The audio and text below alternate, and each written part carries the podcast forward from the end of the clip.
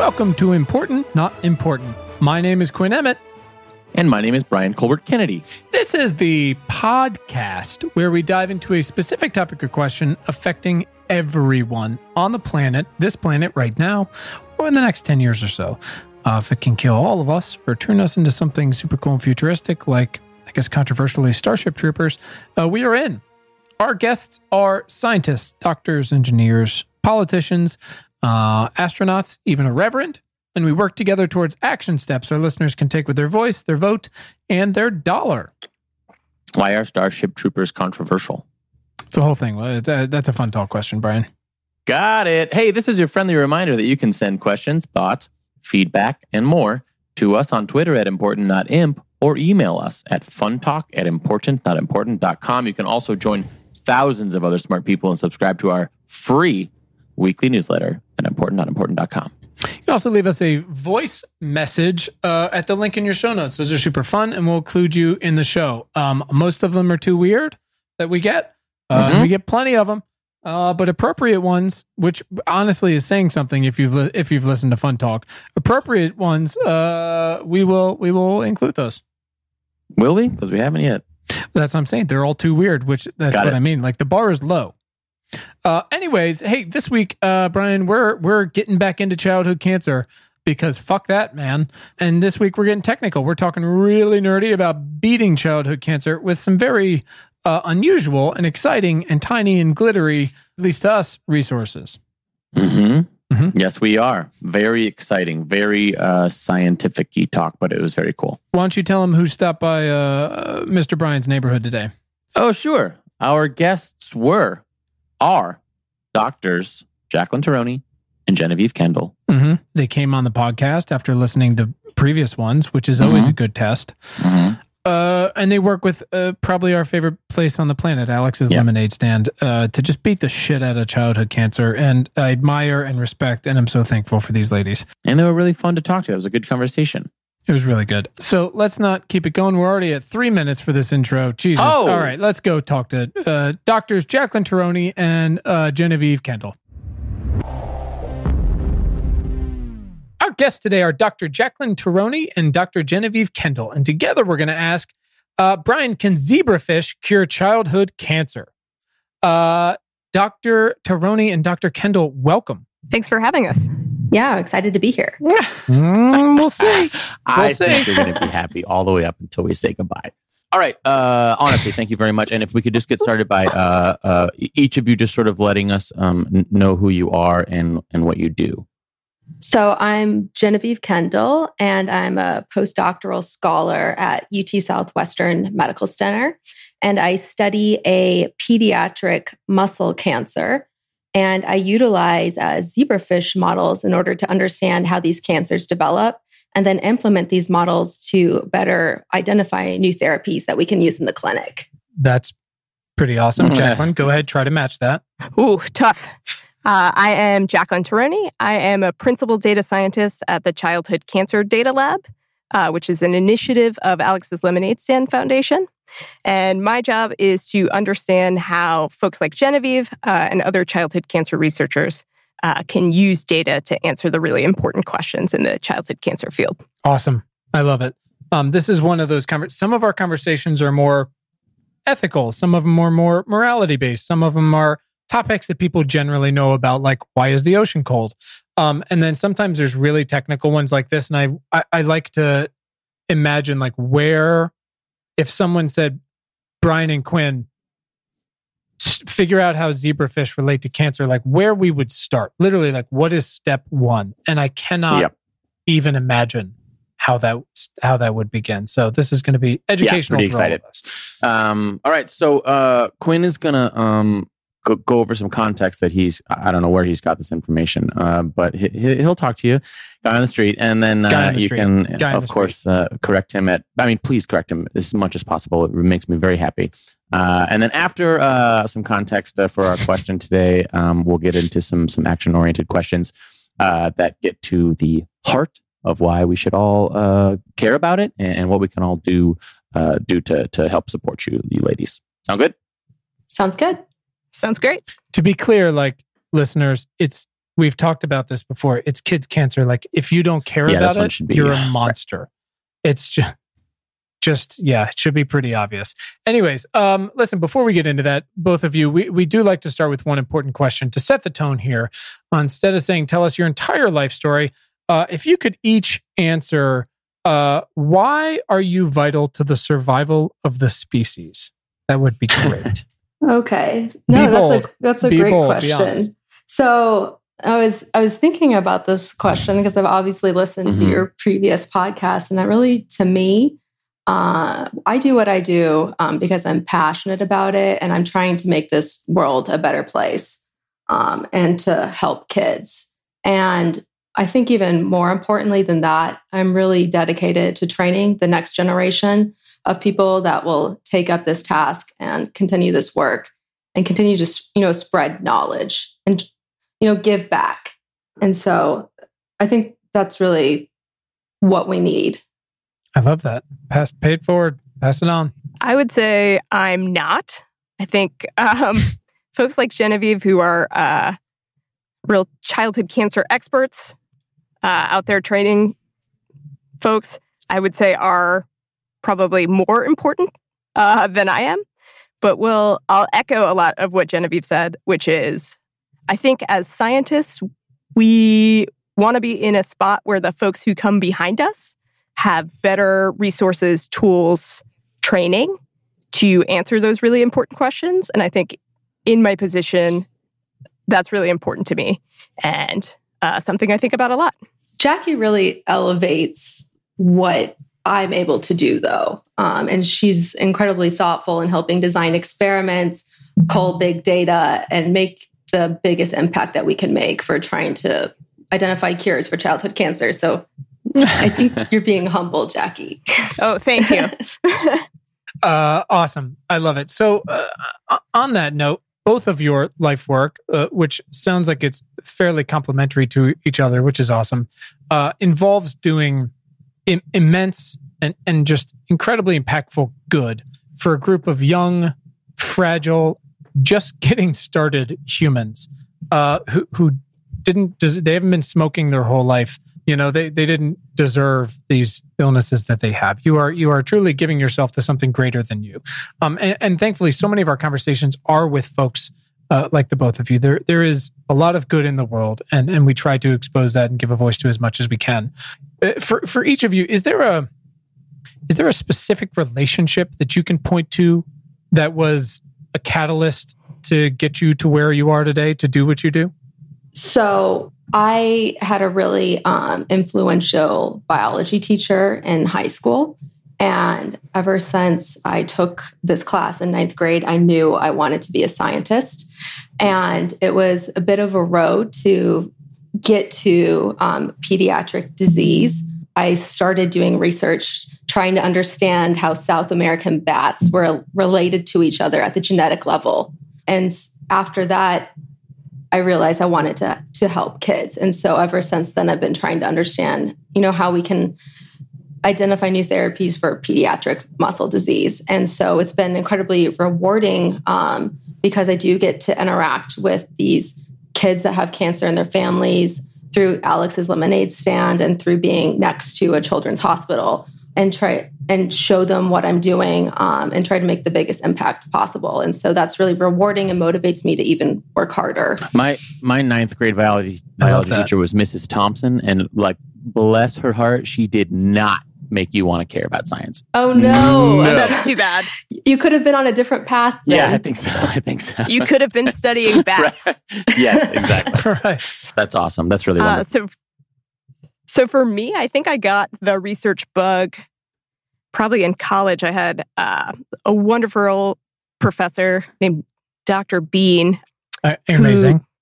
who who uh, took me in uh, when I was a junior in college, and I really got the bug. Um, I feel like my upper level biology courses, I was always so struck by what we didn't know, and that led me to go to graduate school. And interestingly enough, I thought I would be like an immunologist, and I when we go to uh, graduate school in the biomedical sciences, we often do these rotations where we spend like a two to three month stint in uh, different laboratories. And the one that I started off in was more computationally focused. And I really liked that. And I ended up, I landed in a lab that worked on uh, a rare systemic autoimmune disease.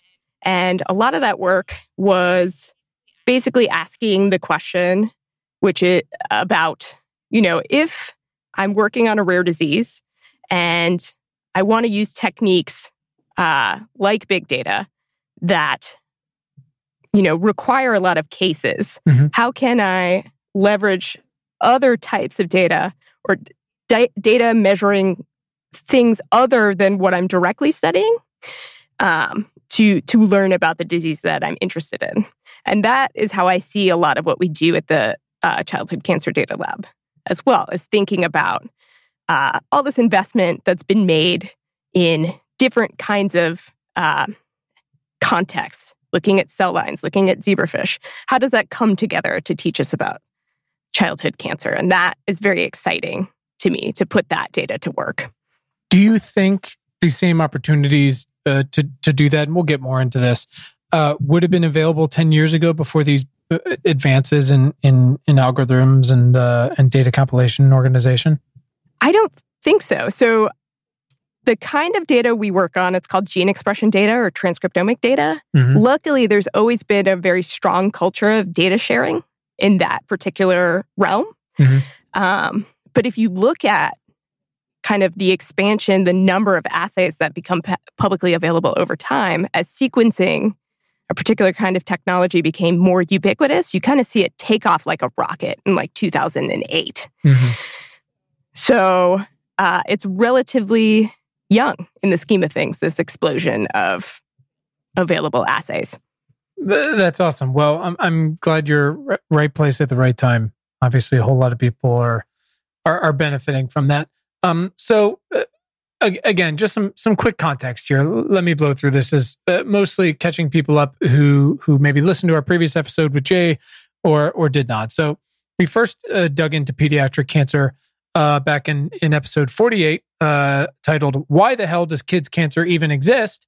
And What Can We Do About It? Uh, with, and that was with Jay Scott, uh, now good buddy of mine and the co executive director of the Alex's Lemonade Stand Foundation, uh, which was started uh, with her very own little lemonade stand by his late daughter, Alex. Um, if you have not listened to that conversation, it is fairly timeless, as our best episodes are. And I promise um, it will hopefully inspire you and and probably make tears explode from your face uh, as it did mine all over my keyboard. But during that episode, we focused a lot on the and and just so you guys understand, you know, we'll we'll have twelve different conversations about the ocean, for example, from did Fukushima dump uh, radioactivity into it to you know uh, how how are the uh, how are the jet streams changing the ocean to to uh, funding to to to food stocks uh, off the coast so that people really get a fuller context of what's going on because all these things are connected. Um, and in uh, when it comes to pediatric cancer, in that episode, we talked a lot about sort of the, the, the macros. You know, we talked about how uh, cancer is the number one cause of death by disease for kids under 19. Yet, despite that, uh, childhood cancer research receives just 4% of funding from the National Cancer Institute. Um, and for reference, cancer overall is responsible uh, from from what I gather, about 29% of American deaths. We discussed how childhood cancer is not just one disease. Uh, there's about 12 major types and over 100 subtypes. Like anything with cancer, when people say we're going to find the cure for cancer, that's not how it works. Shit's very complicated. Um, and we talked about how there are some cancers kids are more likely to get and the progress we've made against them uh, in research and treatments uh, and recovery and living with it. We talked about uh, Alex and her life and her diagnosis and her treatment and her passing and what all of that meant uh, for Jay and his amazing wife Liz and and how that changed things for them, um, obviously in a number of ways. Um, and of course, we talked about the enormous impact um, that Alex's lemonade stand has had in the fight against pediatric cancers. Um, I'm a big supporter in a number of ways. Uh, I know Brian is, and and listeners, you should be too. Uh, but today we're going to get into some nitty gritty science. It's going to be fun because Alex has started something new recently, and we've talked about a little bit called the Childhood Cancer Data Lab or CCDL, if you're in the know. And it is already revolutionizing the way that childhood cancers are researched. So Uh, on that note, let's let's dig in a little bit to uh, our completely clickbait title of "Can zebrafish cure childhood cancer?" yeah, right. uh, Jaclyn, can can you uh, f- kind of finish getting us up to speed? I guess. Tell me what CCDL is and why it exists. Sure. So the CCDL was started in August of 2017. And we are a team of user experience designers, engineers, and scientists. And our goal, in essence, is to put big data in the hands of childhood cancer researchers who are poised to make the next big discovery.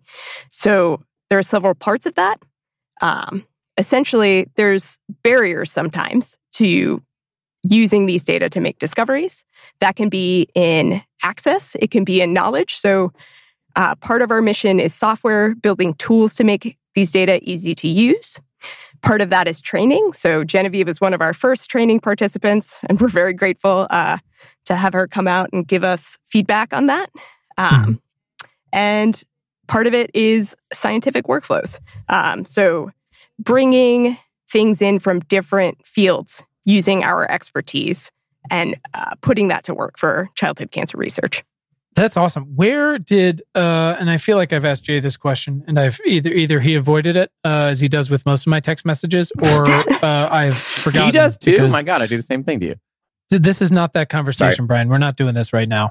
Uh, how did uh, CCDL come come about? Where where uh, did the it, was there another similar model and another vertical that in, that inspired it? Uh, was it just clear that something like this needed to exist for you guys?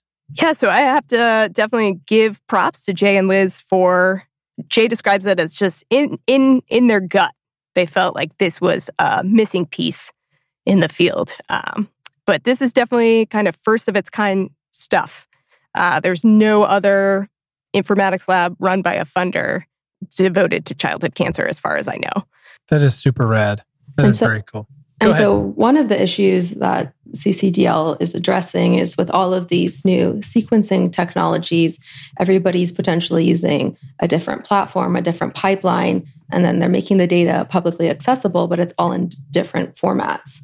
And then for people like me, it's difficult to harmonize that kind of data. And so the CCDL um, provides this expertise that I can draw on in order to identify data that's important to me and integrate it and then leverage it for my own work. Got it. That's very helpful. Seems crazy that it didn't exist before, you know? It's just a lot of people working in silos essentially and doing whatever experimental protocols, you know, work best for them in their hands. And there's no standardized technique, I would say. Um, and it, I, Jackie can speak more on that than I can, really. But so that's definitely true. It has a bit to do, I think the CCDL model is powerful because it's happening outside of, to a certain extent, the way data is typically generated. And what I mean by that is it's an independent party run by a funder. So I am not an assistant professor. I'm not in academia per se. And I think what we're interested in is what's we have the the room to really focus on the cause in ways that some folks in academia don't always have the same opportunities because our incentive structure is a little different if that makes sense. Yeah i, I think that makes sense. Yeah so think... it it's we have the space to focus on mm-hmm. what doesn't work b- best for us our particular experiment. We have the space to kind of look more broadly and bring it all together because that is how we are judged as successful. Sure, that makes yeah, sense. I don't want to rag on academics. I, I don't. I don't mean it no, like that I mean, at all. I think most people know that like academia is is a is a in- incredible uh, pursuit and an invaluable resource and a just labyrinth nightmare of red tape and and and things like that. Um, uh, not even including a case like this just i mean getting into tenure or anything like that it's it's it's crazy out there. And, um, and it's really hard also. It's yeah. it's hard to to do what we do. Requires a lot of resource and a lot of expertise uh, in things like software engineering that uh, folks don't always have the access two resources to do that stuff. Right. I mean, the CCDL is a really unique model. I, I don't know of any other similar model where they do have the resources and the expertise in the same place to tackle this problem. It's almost like uh, the old Bell Labs example. Exactly. Um, you know, where it's it's a. I mean, there was a bunch of white guys in that in that period, uh, uh, which they were great. But I'm glad we're moving beyond that. But you know, having those resources in the same building makes makes a big difference. And obviously, it's 2019, so we don't need to be in the same building anymore. But I, I imagine in academia, I mean, you probably have those resources uh, in the next building, but but the the effort to integrate with them in any way is probably just infinitely more complicated um, for a number of reasons, but also just like you said, I mean, you guys are are judged and measured uh, differently, very differently. That's true. Yeah. Um, Dr. Kendall, when we uh, first got connected, you ha- you responded that you would like to discuss uh, quote Genevieve's use of zebrafish genetic models to study pediatric sarcomas and the high dimensional assays we focus on in the CCDL uh, as part of her experimental toolkit. So get, let's get into that, like to the most very basic level, like I am a child, uh, peanut butter and jelly, if you know what I'm talking about. Sure. Um, so pediatric cancer is usually, you know, genetically based, and there are very few mutations in genes that cause these cancers. Um, and so the specific cancer that I study is a cancer of the muscle, and it's called rhabdomyosarcoma. And it's caused when two genes fuse together and form this like aberrant gain of function protein that acts in the cell to turn off and on hundreds, if not thousands, of genes inappropriately. And so we've identified this gene as the cause of this muscle cancer now 20 years ago. Um, but we have no drugs that target it directly. And so this is really frustrating to me um, and how I got into this field. And so what I do is I take the human form of the cancer gene and I actually use um, genetics to integrate it into the zebrafish genome. So, and just to dial that way back for both me and, as I like to blame them, our listeners who are texting and driving down the 405 right now, um, w- why, why the zebrafish? Uh, I need a little more context sure. on that. Trying to understand. The things so, that are going through my head are probably very different from how you're about to describe them. No, so zebrafish, although they look very different at the genetic level, they're very similar to us. So, over 70% of their genome is conserved with the human genome or is similar to it. And over 80% of human disease causing genes, um, a similar zebrafish gene. So, they're very amenable to understanding human gen- disease and these you know developmental pathways that take us from a single cell all the way up to an entire organism are very similar. And so they have a lot of experimental advantages that you don't find in other model systems. And one of them is that you can use them for like large scale drug studies. And so uh, baby fish um, can develop in one day, um, which is really fast. And you can actually put hundreds of fish like in a plastic dish that's the size of your hand and screen 100 compounds at a time for activity in the fish.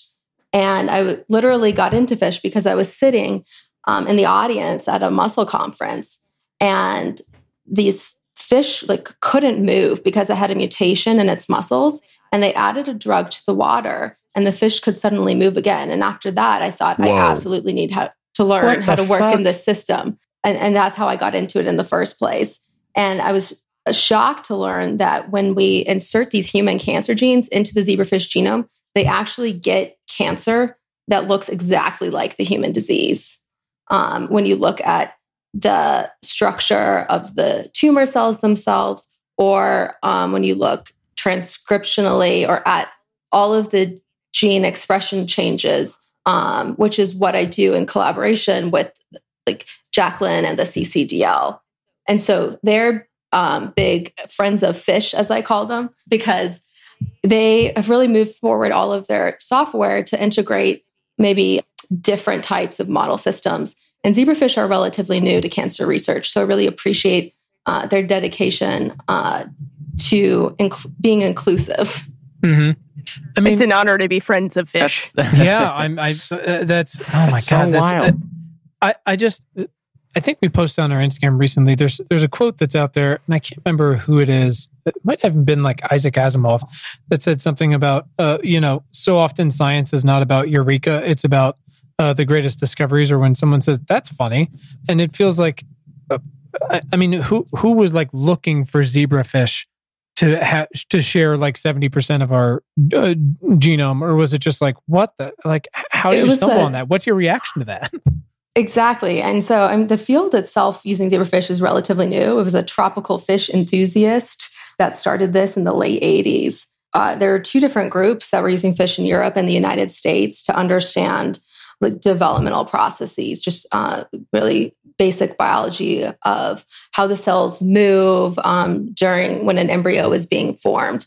And then, really, in the early 2000s is when they started being implemented to understand human cancers. And so, we're really at the, the forefront still of implementing these models uh, to understand, you know, childhood cancer. And we've we've done a lot in terms of I study muscle cancer. There's leukemia models, models, neuroblastoma models, but I think there's still a lot of work to do.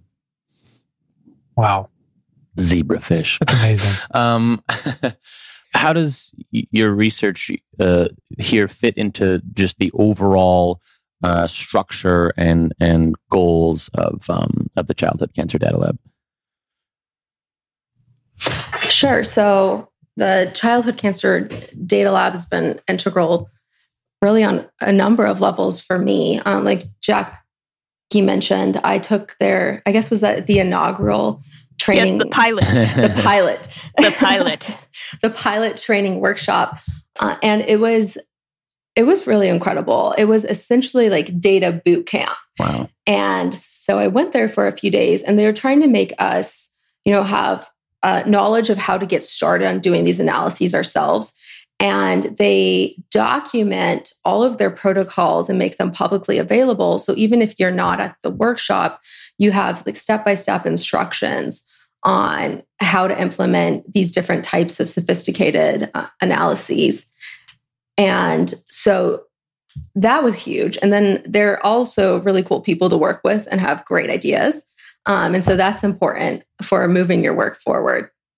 And then the, the other thing that they've helped me with is envisioning how the fish can contribute to pediatric cancer by looking at the transcriptome of the tumors that have generated and how closely they recapitulate the human disease. disease. And by transcriptome, I mean the genes that are turned on and off by this human cancer gene that's in the zebrafish genome. wow so what was your experience with data prior to this relationship with ccdl was it a big part of your work It, so typically I've collaborated. Um, so I'm a big believer in if I'm not an expert, I'd find the expert um, in order to move things forward quickly. Um, but it's been integral for to have a fundamental understanding of what needs to be done, the time required in order to do this, and it gave me a framework to build on. And now that I have these articulated protocols online, I can really go back and ask them at specific stages if I get stuck, how to move forward. And so it, I think it provided a good baseline for me to move forward from. Fascinating. So, where have you? uh, So that's an example of sort of how your work integrates with CCDL. CCDL, and I know it's still fairly new, but are, are there examples of places where you two have seen CCDL work in, in action successfully as you had hoped? Is there? Uh, so, Genevieve, are there place other examples that you've learned from, uh, either that you mm, hoped to or anticipated or were surprised by? And Jaclyn, where I guess where have you seen some of your most delightful successes from the system? Well, I was so excited about taking this uh, course that I actually sent my technician and my boss, my yeah. to and or he went to the next course and it's really it's kind of having a spidering effect where once you train one person they'll train the next Yeah. person and so the Im- impact of this is is only growing Um, and so it's not even by taking the course directly, but by coming into contact with someone that knows how to do these types of analyses. Yeah, so I would say um, it's our training effort is less than a year old, or we're coming up on one year since uh, Genevieve participated in the the pilot, and um, it's wonderful because I always like to say that no one cares about your experiment more than you. Mm. So, um, and I think, yeah, we, we spend all this time studying and nobody thinks about our project or our experiments more than we do. So to have folks who don't necessarily uh, analyze the data themselves yet, to have them come get a little more familiar, uh, you know, they're pretty short. So they, you know, folks don't walk out knowing how to do everything, but to give them a taste so they feel more comfortable kind of learning on their own and also more comfortable ta- having a conversation like Genevieve was saying with you know folks who do work on their data with them. Hey guys, it's Quinn. If you're listening to this, you obviously like podcasts, and you probably like music too. On Spotify, you can listen to all of that in one place for free. You don't even need a premium account. On Spotify, you can follow your favorite podcasts so you never miss an episode. You can download episodes to listen to offline wherever you might be, and you can easily share what you're listening to with your friends via Spotify's integrations with social platforms like Instagram. Spotify has a huge catalog of podcasts on every topic, including the one you're listening to right now. You can just search for Important Not Important on the Spotify app or browse podcasts in the Your Library tab. Very convenient. And of course, you can follow us so you never miss an episode of Important Not Important.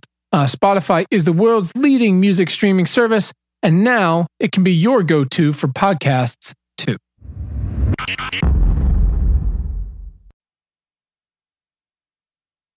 So, uh, participating with the CCDL is, is it is it sort of a formal partnership or application process? Is it a tool that's accessible all of the time that somebody can log into in the middle of the night uh, when they're feeding their zebrafish? How how does that? How do you recruit new members to the Avengers? So we do have a tool that you can access in the middle of the night uh, when you're feeding your zebrafish, Cool. which is called uh, refine.bio. I don't know how often the feeding of the zebrafish in the middle of the night happens. Um, It doesn't You haven't happen. You're, you No, that's not met real. Brian. You have no idea. During the day, three times, but not Got at it. night. Perfect. Well, it depends got on your They're schedule. what a model they're like, system. They're like gremlins, basically. They're What a treated model well. system. okay, so yeah, there's a tool called refine.bio, um, and that is the URL. So Refine. refine, R E F I N E dot bio, B I O. Perfect. Um, so that uh, is a collection of data that's been made publicly available um, through researchers uploading it um, to government run repositories. So, what we do with that is we get that data from these government run repositories and then we uniformly process it. So, what we mean by that is we've selected certain pipelines um, that hopefully have pretty general use that then act on that data. And uh, we pull from three separate places. We have it kind of come under one roof. So it's discoverable all in one place. And the idea is that if you know exactly what was done to that data, you can be more comfortable and save time getting the data from us because we're going to tell you what version of the software we used. And we're going to tell you why we did that. So the idea being, uh, if you want to kind of quickly check something, get preliminary data for your next grant, that we've done the the kind of intensive work of picking a pipeline and also the actual time it takes to process those samples, computational time. And then uh, you can go to refine.bio, snag the experiment, and then kind of see if there's any signal if it supports your hypothesis, if it validates something that you found in your own data set, for instance. That's super. Brian, you taking notes? I, I already went to refine.bio and typed in zebrafish. There's 638 results. I mean, I'm gonna my day is It's exciting. my day is full. Download them all. So cool. Just add them to that Right. cart. awesome. what have been uh, uh, the most significant takeaways uh, from from CCDL so far? Um, do we have you know do we, do we have practical applications yet? have there been like cool unexpected benefits or wins so far from either of your perspectives? It's been a surprise to me, and perhaps it shouldn't have been, is the enthusiasm for for these training workshops that we're Yeah. putting on. Um, people, you know, wanting to learn this stuff. The last couple times, I believe we've been oversubscribed. Wow. Uh, Nice.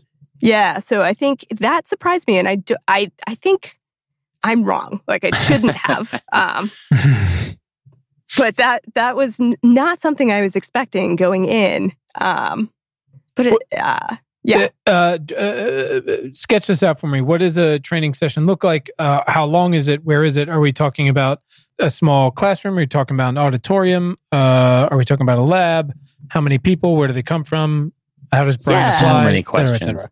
So uh, we're doing four this year. They're three days long, and um, we're doing four different places. So we uh, went to uh, Houston, which is where Genevieve's boss and technician joined us. Uh, we just got back from Chicago a few weeks ago. We're going to go to the Bay Area in September, and then in Philadelphia in October. Um, so those are three days long. And the way this works is the first two days are designed to be instruction. So uh, we go through some of the technologies that we work on at the CCDL and are going to be are important for childhood cancer research. Um, one of which is called RNA-seq, and uh, now a newer technology called single-cell RNA-seq. And uh, we show folks how to how to process and analyze that data, and kind of give them a, a starting point, a set of tools. And then on the last day, that's designed for us to kind of be in the room, unstructured time, work on your own data, or practice, otherwise practice skills that you've learned in the first two days. That's what I do with uh, my six year old. It's pretty intense. You bring your own data. And so um, there's practice. Uh, they have practice data that we go through together. And then on, you know, day two, they say, go for it. And on day three, you have to do a presentation to this group. I think it's maybe 10 to 15 people. Jackie, is that about right? Yeah. So we are, yes, has been around 15 people up to 20. Because I you said you're oversubscribed, right? Packing the Yes. place in. It's probably more than when I was there for the pilot. Yes, it is. Um, it is more. But we got a we got a lot of attention from really smart people like Jackie. Um, and so at the end of the day, you need to have been successful enough to have analyzed your data in order to present it to the group um, and talk about you know it in an intelligent way what you've done. And I would say, Jackie, you also teach good practices on how to code too, which is important. I joke that I'm borderline militant about that kind of stuff. nice. You know, like I, I need to be able to read it to find the bugs. I'm a big believer in that. It's probably a bit much. Um, I thought it was great. Yeah, yeah, we, we can have an offline discussion about that's that's basically how I treat our workplace, and Brian really just loves it. It. That's really cool. So are now I know Alex's funds a lot of research. Um, uh, are these folks that are showing up? Are do they already have relationships with Alex's? Are these mostly incoming calls? Are they outgoing calls? H- h- how are you sourcing these these uh, geniuses? So I think uh, I don't have the exact breakdown, but quite a few investigators do already have some kind of relationship with Alex's. But I do believe there are some folks that you know are not funded by them or are not in Alex's funded labs. Uh, but for the most part, yeah, uh, quite a few of them have some experience with Alex's already. Got it. And it's probably an interesting sourcing ground to find new folks as well. On the other hand, that Alex's might be a partnership with. Yeah, it could be. I think it definitely, if you are not already familiar with our organization, coming to our training will make you familiar, um, for sure. yes, we we say where we're from because that's polite and a normal thing to do when you're meeting people. Um, so, yeah. So for the most part, I think people might be more inclined to either seek maybe collaborations with us at the CCDL in the future if they get Mhm. to know us. Genevieve, you can stop me if I'm wrong. Maybe you're, but No, are you kidding? Uh, I would love to collaborate. yeah, We're we're gonna do set it up right now on this call. Um, Yes. yeah, Um, it's happening. are most of the uh love the word investigators are they US based are they international What's the breakdown there? So I think because we've been pulling, uh, or at least contacting folks that are in kind of our sphere already, that mm-hmm. is mostly US based folks, because uh, that is traditionally how Alex's has funded investigators. Gotcha. So let's talk about the hard stuff. Where are you both? And I realize again, you don't do the same thing, but your your your jobs do complement each other, uh, both theoretically and and practically. Where are you running into obstacles? Uh, do you find uh, things running into the ground, or or have been difficult um, so far with CCDL or or Genevieve with your own research, uh, either in collaboration with CCDL or otherwise? That's a um, great question. Yeah. Go ahead. I'm sorry. Uh, go for it, Jackie.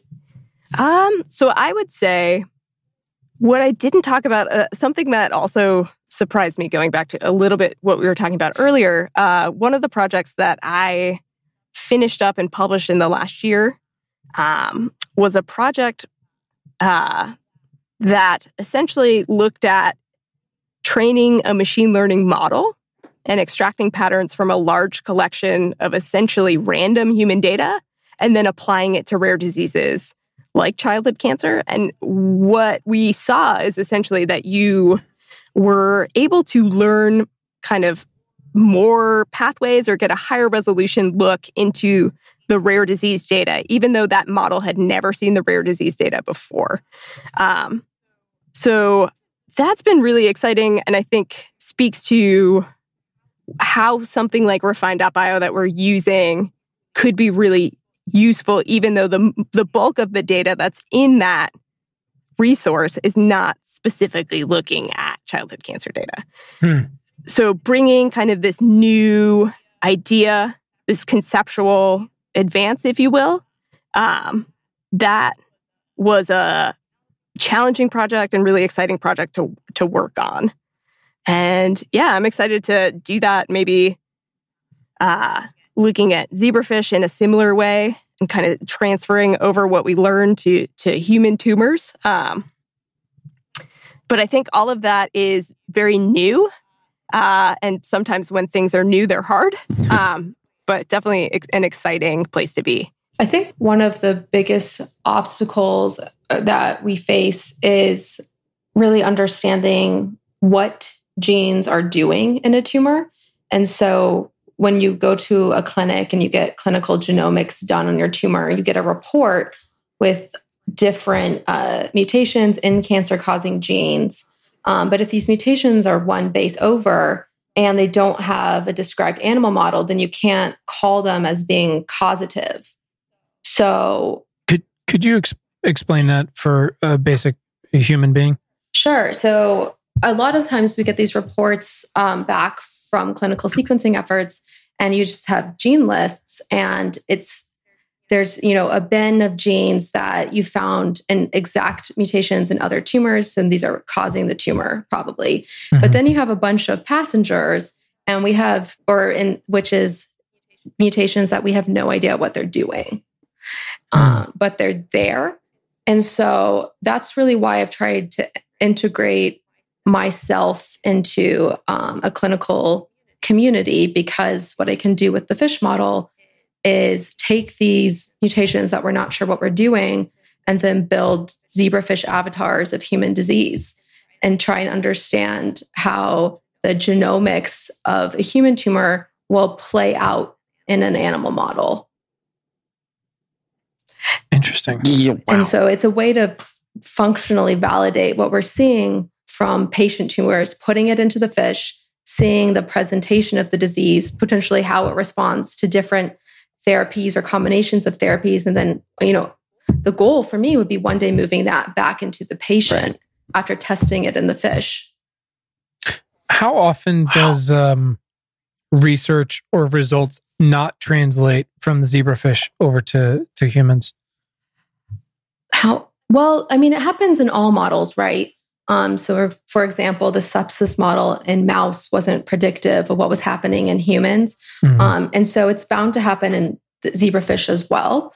There was a really exciting paper recently where they um, took a specific mutation they found in a human um, with a lymphedema disorder, put it into the fish, screened drugs on the fish, found a drug, and put that drug back into the single patient and improved their course of disease. And so it's it is possible to go from fish to human directly mm. in terms of drugs that you're finding that are potential therapeutic options.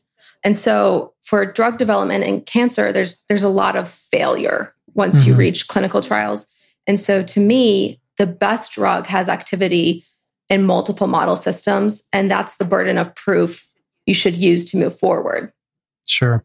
I was just thinking uh, someone created some some some frustrated researcher uh, who, who I'll have to find this created basically a Twitter bot the in um, mice. In mice. And I just oh, thought it's, yes. it's so great because we talk about that all the all the time and it's easy as I go through and try to find the biggest news and, and most impactful news, but also the most truthful and validated news, you know, and often we're linking straight to journals and things like that because you see these these headlines sometimes in, in respective publications because they'll go from you know, a, a, paper to a journal to getting picked up by a science blog to getting picked up to the New York Times. And then it's a headline like Alzheimer's cured. And you're like, what the fuck? But if you really dig into it, it's like Alzheimer's cured in mice.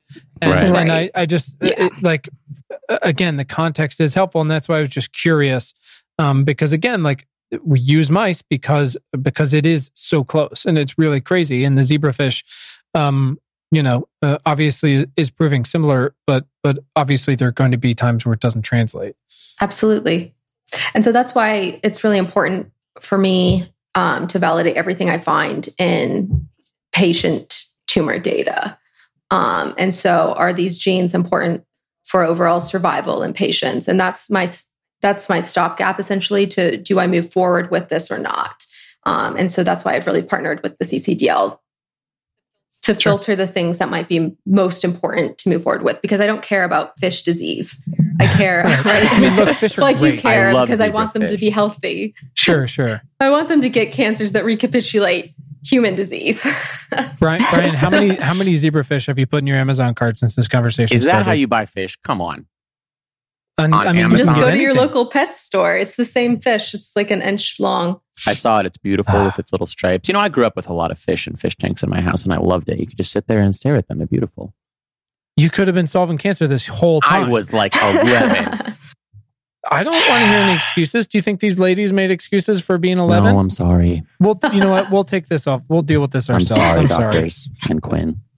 Uh, um, do you let? Do you know uh, has has has uh, CCDL inspired other organizations to to you know undertake similar endeavors? Um, or, or if or if not, uh, you know where where could where could you imagine this model going into other areas of of cancer research or or just uh, medical research in general? It's a really great question. Thank I you. I don't know. Yeah, I uh, I'm not sure that uh, I've seen this exact yeah. model. You know, it's still early days it's early days.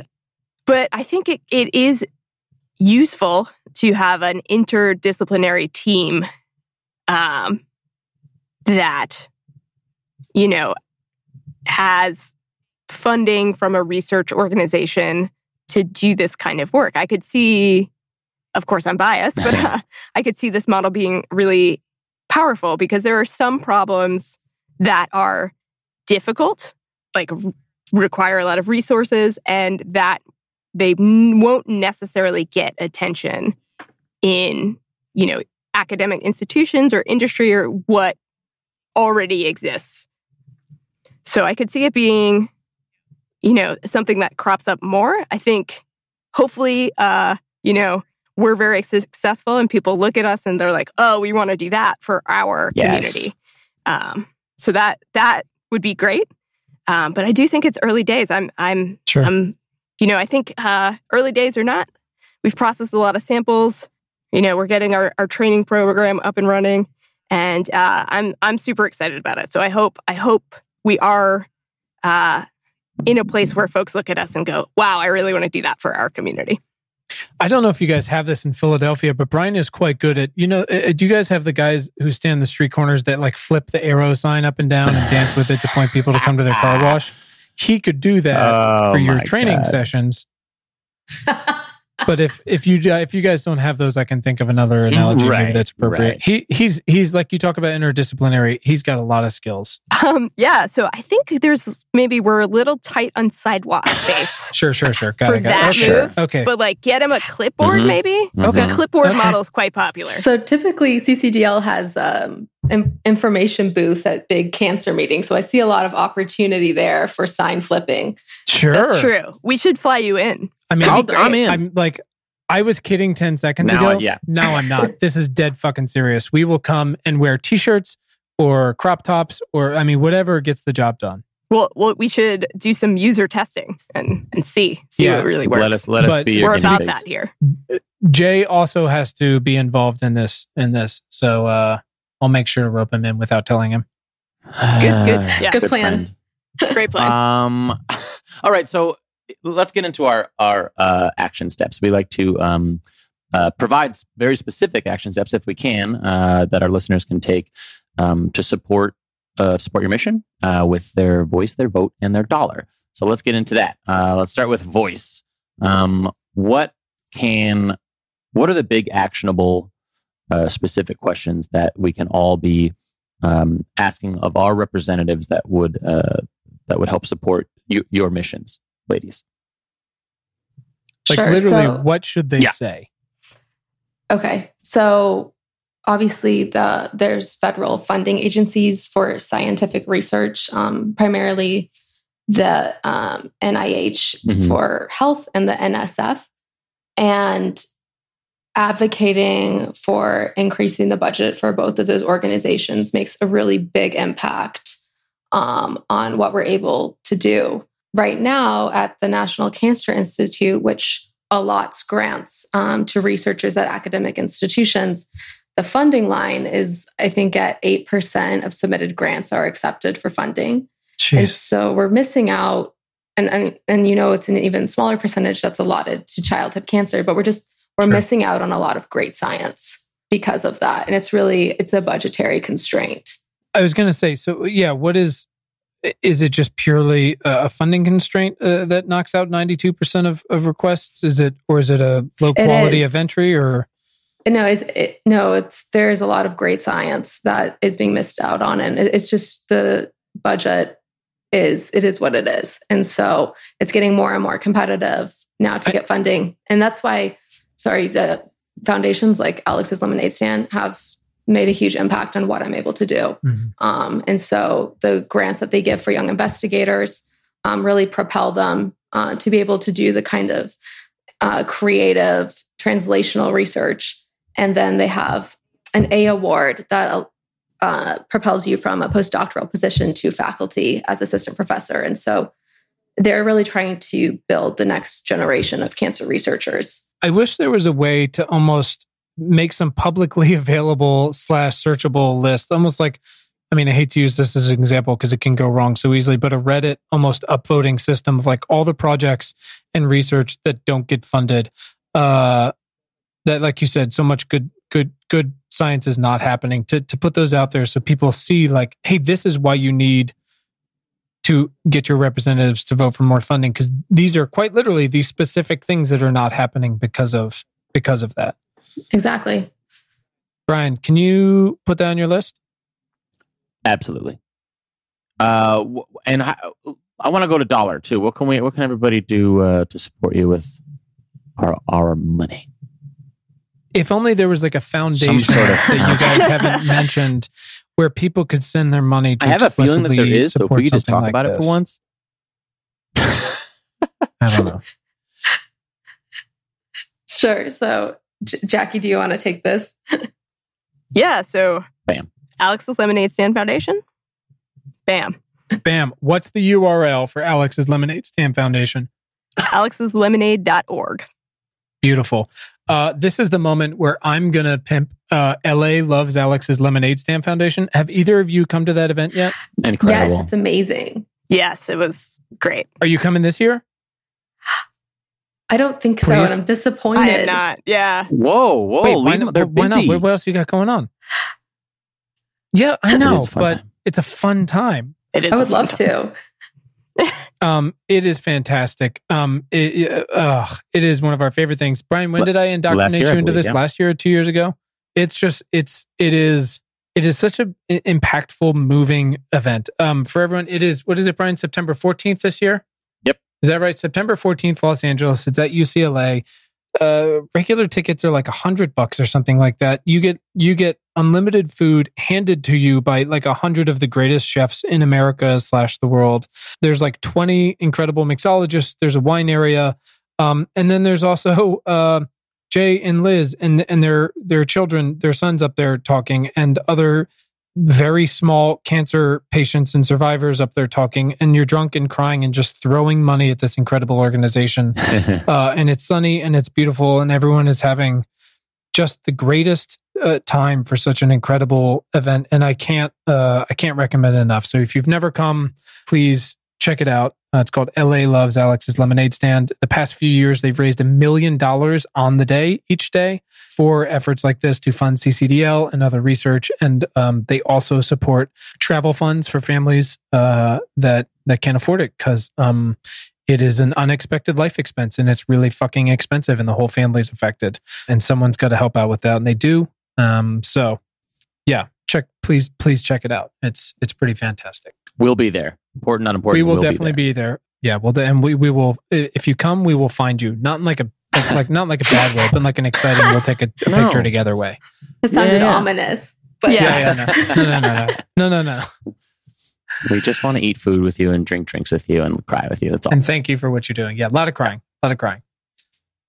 Brian, take us home, ladies. Seriously, thank you so much for being here. This has been so fantastic. Mhm. um and and i can't wait to see what else comes out of the ccdl as it as it grows can't believe it's only did you say a year or not even a year yet August 1st, 2017, I believe. Wow. Yeah. What year is it? Wow. I don't even. It's oh my No. god! It's so a it's great almost two years old. We're gonna have It's a birthday. almost two years old. Yeah. pretty We're gonna have a birthday fantastic.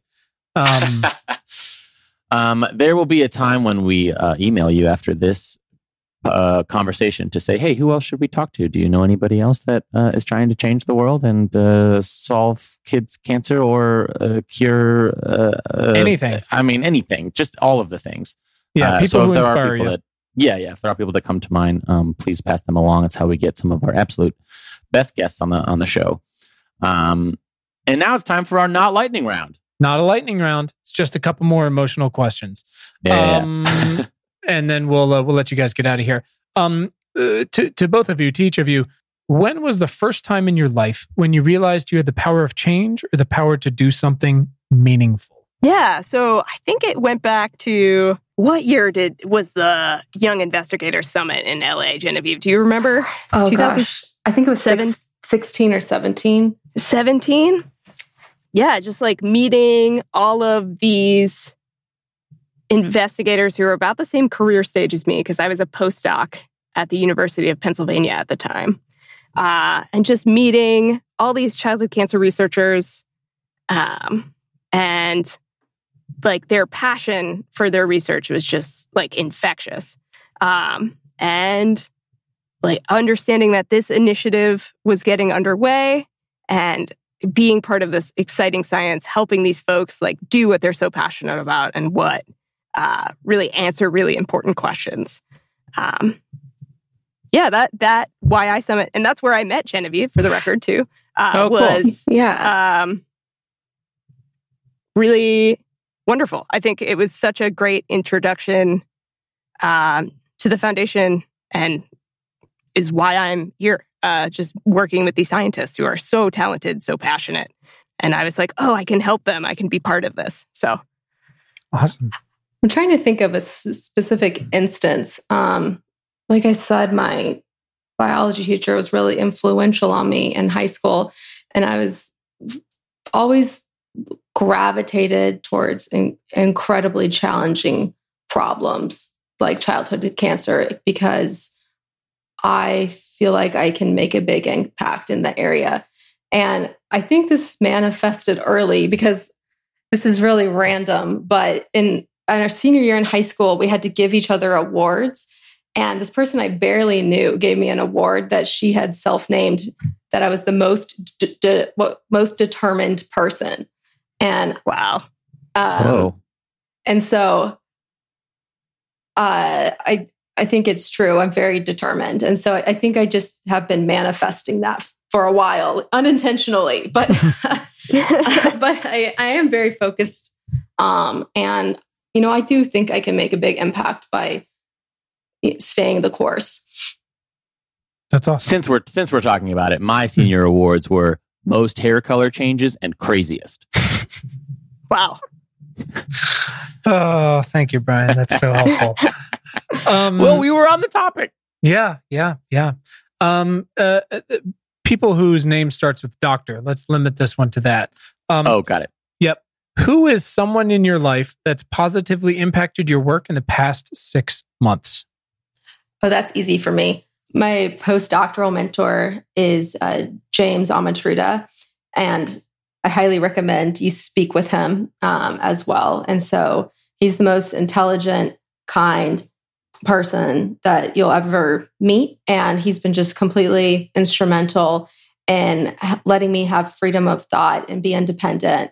And now I'll be starting uh, my own lab in the next six months. So he he's an incredibly inspiring person. Awesome. You should absolutely talk to him. He's great. It was so rad having him for training. Um, Oh, cool.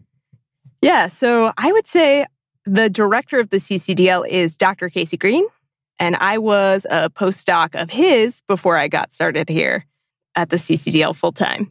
And yeah, his vision for the lab and and kind of shaping it and uh, kind of assembling this team of designers and and developers and scientists. It's been incredible to watch and to be a part of. I love it. Awesome.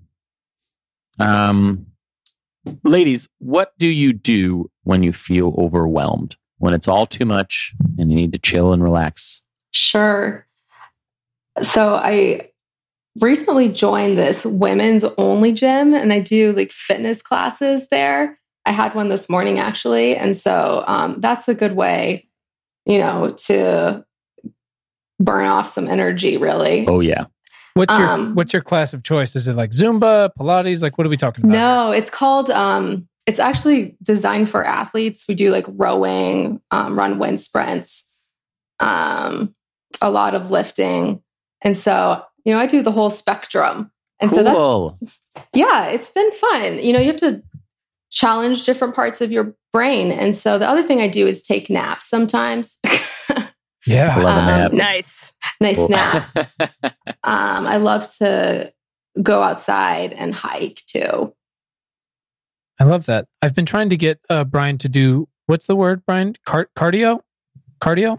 no, Um, get it's, out of here. It's new to him, um, but we're working on it. We're working on it. You, he tries to get me to do these Spartan races where you're, I don't know, running for days and like you're in mud and you're climbing walls. Let me, let me run on the treadmill. okay. Baby This is consistent with J- Jay's kind of comments about Quinn and Oh, I didn't- yeah. trying. See, That's unfortunate. I did not know with it. He told you.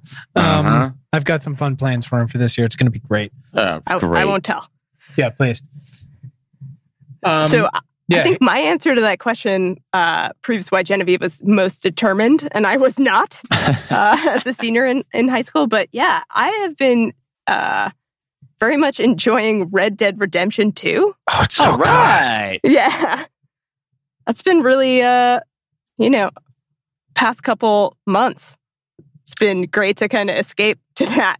Can Um, you, But yeah, can you do that in VR yet? Is that a thing? I have no idea. I just want to be in that world. It's beautiful. You ride a Wow. horse, Yeah. you know. So my buddy, a uh, friend of the pod, Seth, his uh, one of his good friends voices the main character, and Oh my uh, goodness. and has said he, he basically can't go out in public because No. the Wow. game is the game. I mean, you know, so many people have played that game, and not just played the game. We're not talking about Mario Brothers.